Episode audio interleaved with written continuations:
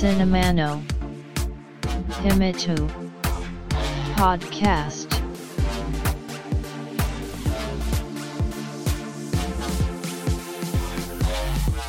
This broadcast is made by Cinema Podcaster Fuji Walker お待たせしましたお待たせしすぎたかもしれませんシネマポッドキャスターの藤岡ですポッドキャストシネマの秘密の第118回です。さて昨年末からディズニーの動画配信サービスであるディズニープラスを見るために Amazon エコーショー8や FireTV スティックを購入するなど準備を進めておりましたが無事会員登録も終わりこの2週間はスター・ウォーズのスピンオフドラママンダロリアンやマーベル・シネマティック・ユニバース MCU の最新ドラマである。ワンダ・ビジョンなどを鑑賞する。楽しい毎日となっておりました。しかしこれディズニープラスの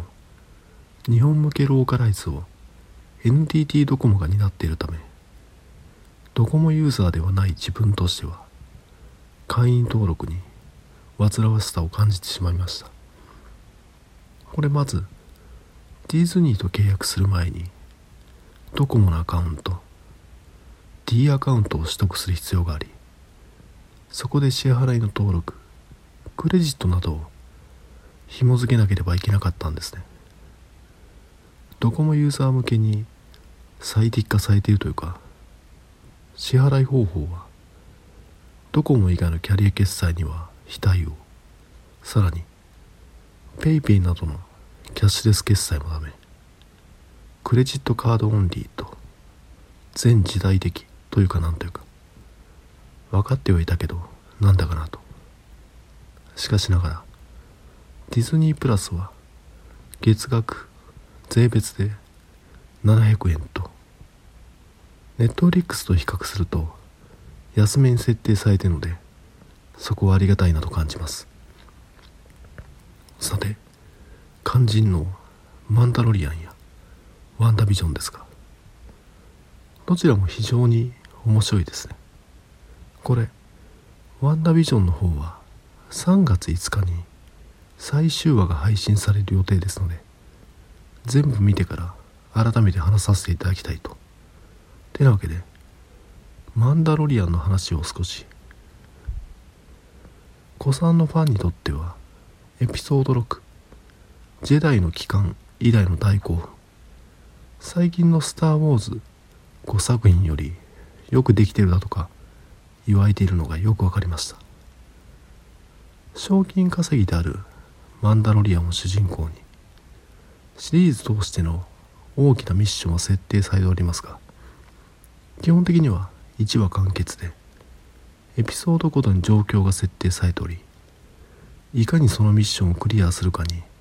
焦点が当てられている例えば略奪者に襲われる村を守る話では略奪者は帝国軍の ATST を運用しておりいかにその ATST を倒すのかといった話になっておりまた別の話ではクレイトドラゴンの脅威にさらされた町を守るため町の住民はもちろん砂漠の民タスケンレイダーと共同で戦いに臨むわけです。そういった話の中にエピソード6ジェダイの帰還からエピソード7フォースの覚醒の時代の流れを盛り込みこれまで登場したエイリアンや種族ドロイドなどさまざまなキャラクターを掘り下げていくわけですね。そしてこれいわゆる本筋であるディズニーが言うところのスカイウォーカーサーガ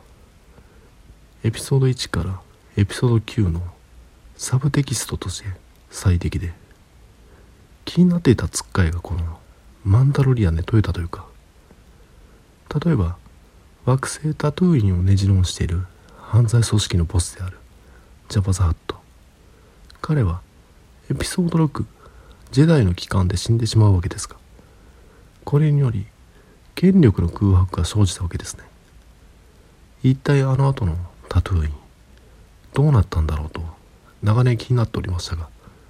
それをさらっと描写してくれるわけですね。また厳格な教えを守る主人公マンダロリアンが他の種族や人物そして別のマンダロリアンと交流することで柔軟になっていくというか原理主義者がリベラルに変化するというかとかくスター・ウォーズファンというのは原理主義傾向が強いことで知られており特別編といった形で改変を加えていくジョージ・ルーカスが悪いとも言えますが1977年に劇場公開されたオリジナル版に強いこだわりを持っていたりします。スター・ウォーズとは核あるべしといったふうに各々のスター・ウォーズ感を強く持ってるわけですね。それがマンダロリアンを見ていくにつれ主人公の変化とリンクするように次第に軟化していく感じがあります。いわゆる子供受けを狙ったキャラクターへの嫌悪例えば小さいクマちゃんみたいなイウォークや最近だとポーグですかね。そういったものを嫌う傾向があったはずが今じゃスター・ウォーズファンの大多数がベイビーヨーダに夢中となってるわけです。これ面白いです。まあまだまだマンダロリアについては話したいことがあるわけですがまた別の機会に。さあシネマの秘密第118回始めます。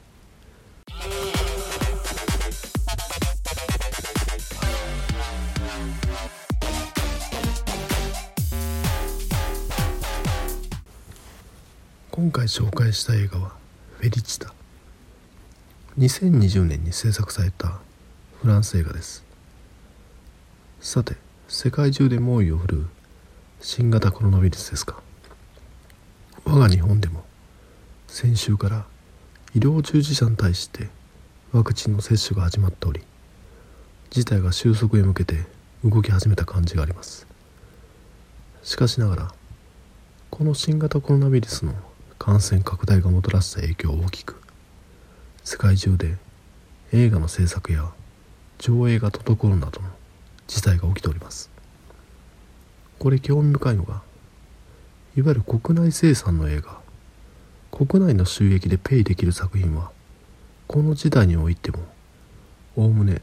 その国内で公開されていますがワールドワイドに世界中で上映してこそペイできるビッグバジェットの映画が遅延や中止などしているといった印象です。またそういった対策映画を損切りではないですがネットフリックスやアマゾンなどの配信プラットフォームが世界中で買いまくる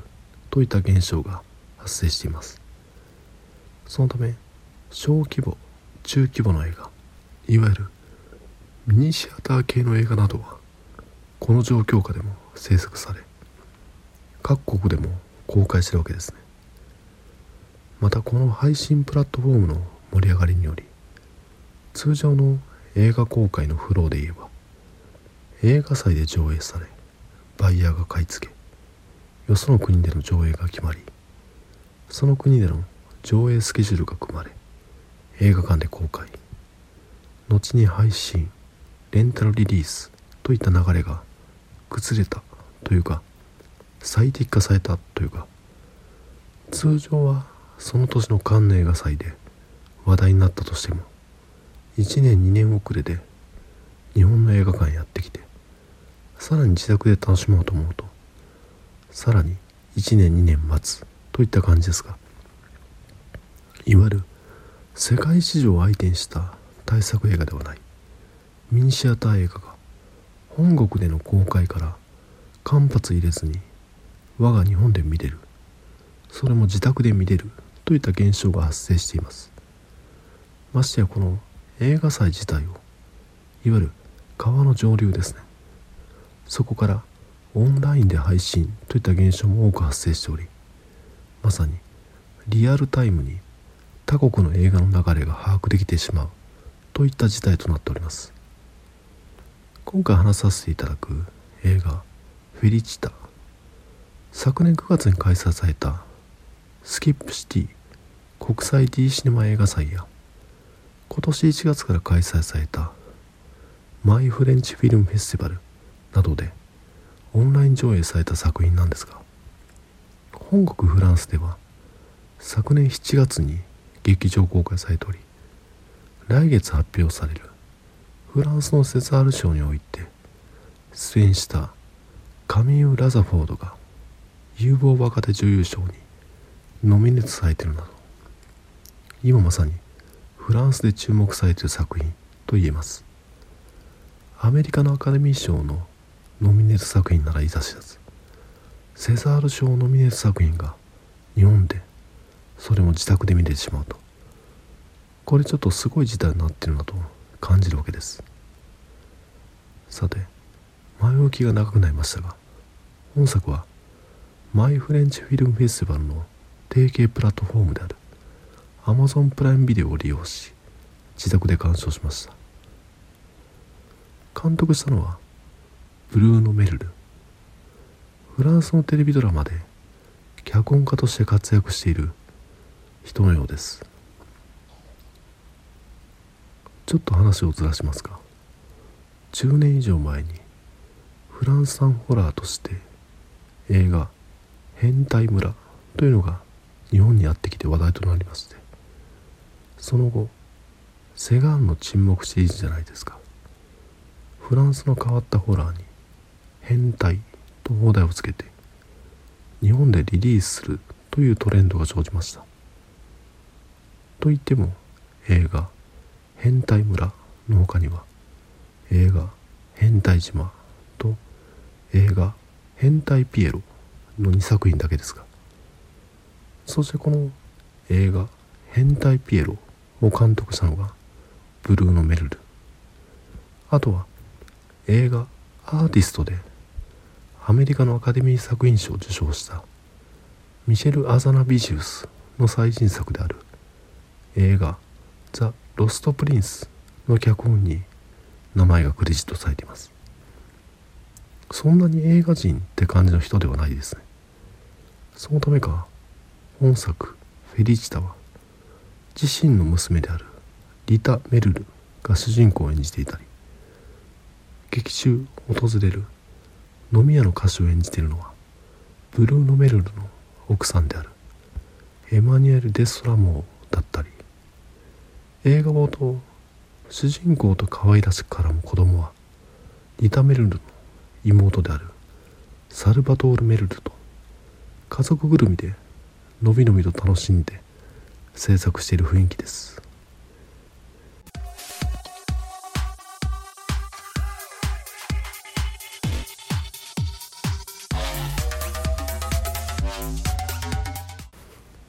さてそのお話はというとマイ・フレンチ・フィルム・フェスティバルの説明によるとこんな感じ。何にも縛られず刹那的に楽しく生きるティムとクロエ。そして11歳の娘トミー。刑務所帰りのティムは新学期1日目は必ず登校させると娘に約束していた。しかし夏休みの最終日クロエが突然姿を消しティムは盗んだスポーツカーで娘と飛び出し宇宙飛行士が現れて映画冒頭オフランスのカフェテリアというかダイナーですかね。お父さんとお母さん娘が向かい合わせで座っていて娘はヘッドホンしている。これヘッドホンはこのポッドキャストで第99回に取り上げた映画「500ページの夢の束」でも主人公がしていましたね。いわゆる自閉症の子は音に過敏に反応してしまうため遮断する必要があるようです。そしてお父さんが娘に話しかけ娘はヘッドホンを外す。そこで語られる内容が娘の出自。お父さん曰くどうやら捨て子だった。とのこと。実の父親はテレビで活躍するラッパーだというわけです。ここでえ何この深刻な話を。ファミレスでしてんの。と感じるわけですが娘は表情を変えずに。騙されるとこだった。みたいな返しをするわけです。お父さんどうやらこういったたちの悪いジョークをよく言う人として設定されており面白かったろうなんて悪びれない。しかしこの娘は捨て子というのは映画の中ではギャグとして処理されますがあくまでも主人公である娘が見聞きしたもので映画が構成されており客観的な事実が示されないためそれが嘘か本当なのかどうか我々見てる側は判断つきません。娘や両親を一応信頼していますが我々は彼らがそこまで信頼のおける人物とは思いません。ましてやバカンスに出かけて不在となった邸宅家に侵入し勝手に暮らしている人たちです。またこの両親の不安定さを娘も感じているため迷いが生じてきているというのが示されます。ここに演出とストーリーテリングのうまさを感じます。つまりは娘同様にこれから何が起きるのか不安を抱えながら我々も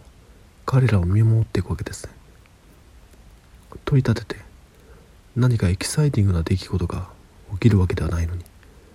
すごくハラハラさせられます。繰り返しとなりますが娘の母親を演じたカミー・ラザフォードがセザール賞において有望若手女優賞へノミネートされたというのも分かります。主人公たちの芝居でお話に引っ込まれていきます。ちなみに映画の舞台となっているのはフランスはブルターニュ地方。地図でフランスを見ると北西部にイギリス側へ突き出た部分がありますがそこがブルターニュ地方。かつてはブルターニュ公国といって独立国だったようでアイルランドやスコットランドと同じくケルト民族が暮らしていた土地のようです。そのため我々が普段イメージするフランスとも違うちょっと異質な雰囲気が漂う作品となっています。それが作品のタイトルにも表れています。フェリチタというのはイタリア語で幸福や幸せを指す言葉です。ちなみにフランス語で幸せはボヌールというそうです。おやと思いますよね。フランス映画なのに。タイトルがイタリア語って。結局これも映画を見ればわかるんです。主人公のお父さんお母さんが気に入っている曲かイタリアの夫婦デュオである。アルバーノとロミナ・パワーの歌う「フェリチタ」であると。そこからタイトルが捉えてるわけです。通常こういうものはフランス映画ですから。フランスの似たようなテーマの楽曲を使用してタイトルに引用すればいいわけですがイタリアの曲です。主人公がヘッドホンで音を遮断していたり父親も諸外だったり母親もまた秘密を抱えていたいとこういったストレートではないものも重ね合わせ普遍的な家族のつながりを浮かび上がらせているわけですね。映画の着地点に思わずうるっときます本作「フェリチタ」おすすめです Podcast Cinema no Himi 2 Woki e tag no come so ya Go e ken Domata she war iTunes Store no Review CSAP Blog no Commento Tumblr no Mail form Twitter account at Cinemana Himitsu Ma de One ga ishi mas こんな感じでフェリチタ紹介させていただいたんですがどうでしょう？さて昨今の経済情勢30年ぶりとも言われる好景気ですか？日経平均3万円に回復したなんて話なのでいわゆる株屋さんは儲かってるんだろうなと感じておりますが我々一般庶民は新型コロナの蔓延による経済不況をもろに受け厳しい状況が続いておりますね。こういう話をこういったポッドキャストで話すのはどうなのかとも思うんですが何ですかね。自分の勤める会社でもいわゆる早期退職の募集受付が昨年末より始まっておりました。傾きかけた会社がすることといえば人件費の抑制と相場が決まっているので賞与のカット新規雇用の見送り早期退職の募集最悪の場合は整理解雇ですか。もちろんこういう早期退職ってある程度年齢で区切るものですが実際にはそういったものは建前で手のいいリストラというかなんというか手を挙げる同僚が多数発生しているのが現状。また早期退職しなければ今後は転勤など意に沿わない職場での勤務もありえるなんて脅しと解釈することもできる言葉も言われております。私事で言えば昨年家を購入しており転勤なんて無理だよななんて感じており。すると子供と離れて単身赴任かなんて。かといって早期退職してこのコロナ禍の中職探しなんてうまくはいかないだろうなと。そういったことをぐるぐると考えており昨年末より何とも浮かない気分でした。そんな気分の時に今回話した映画「フェリチタ」を見たもんですから。何て言うんでしょうね。家族が揃っていればそれが一番幸せといった心温まるストーリーだったわけで。弱ってる時というのは感化されたりするわけですよ。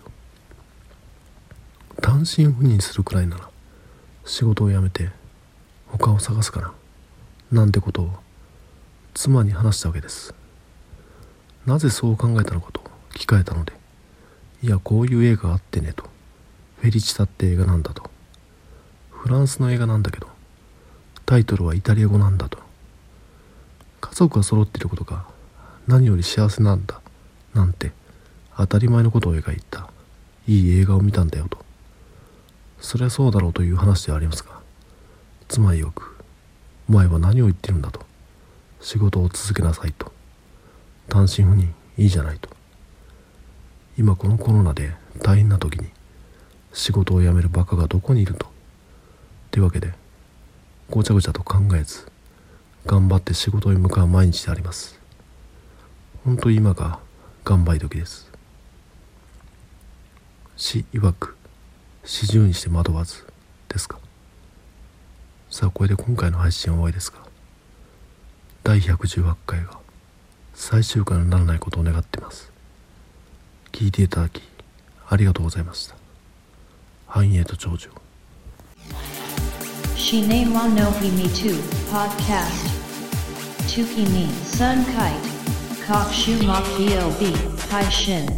Bat kunan bar wo mix cloud ni tag hai shin chu.